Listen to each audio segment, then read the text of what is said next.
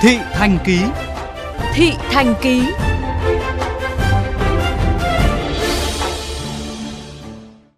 Thưa quý vị và các bạn, Đường Lâm, thị xã Sơn Tây, Hà Nội là ngôi làng cổ độc nhất vô nhị ở miền Bắc với những hình ảnh thân thuộc rất đỗi đặc trưng của làng quê Bắc Bộ, đồng thời là di tích lịch sử văn hóa quốc gia từng thu hút đông đảo du khách.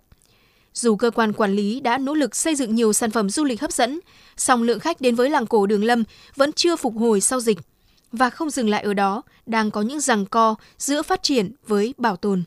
Ghi nhận của phóng viên Minh Hiếu. Chiều cuối tuần, cổng làng Mông Phụ, xã Đường Lâm náo nhiệt dòng xe đưa khách đến và đi.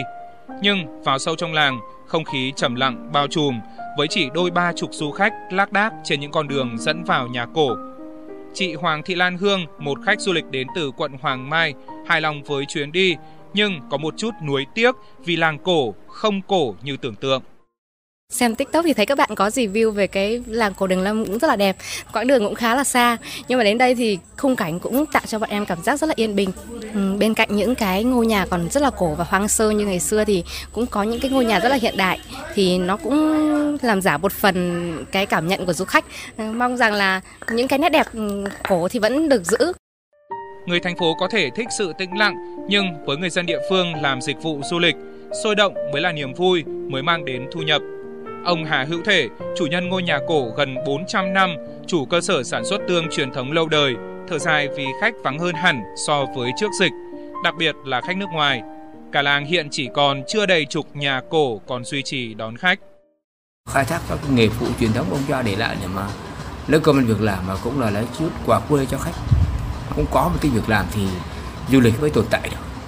Vẫn quản lý bán vé mặc dù nhiều ít thì cũng hỗ trợ được có 300 rưỡi một tháng quỹ thời gian từ sáng đến tối bỏ ra rồi thì vệ sinh nhà cửa rồi thì quạt mát rồi thì nước non tất cả đó là kinh phí gia đình phải bỏ ra nhà nào không người phụ thì họ cũng đóng cửa họ đi làm việc khác họ kiếm sống những năm qua, Ban Quản lý Di tích Làng Cổ Đường Lâm đã xây dựng nhiều sản phẩm du lịch hấp dẫn để du khách tham quan và trải nghiệm cuộc sống nông thôn, gắn liền với những nét văn hóa, phong tục truyền thống.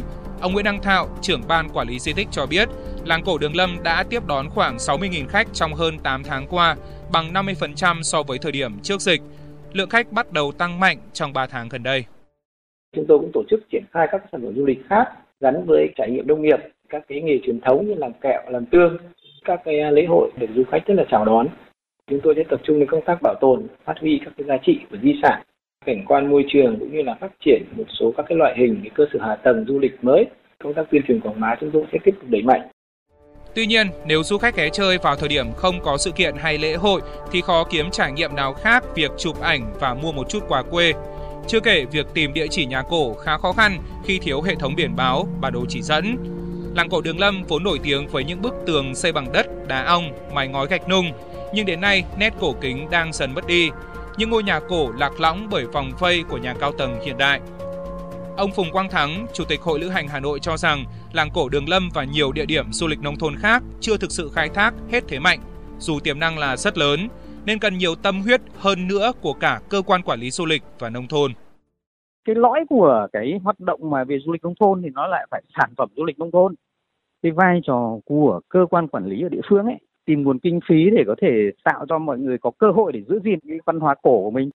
Người dân người ta phải thấy cái lợi ích thì người ta sẽ hưởng ứng một cách nó nó tự nguyện hơn.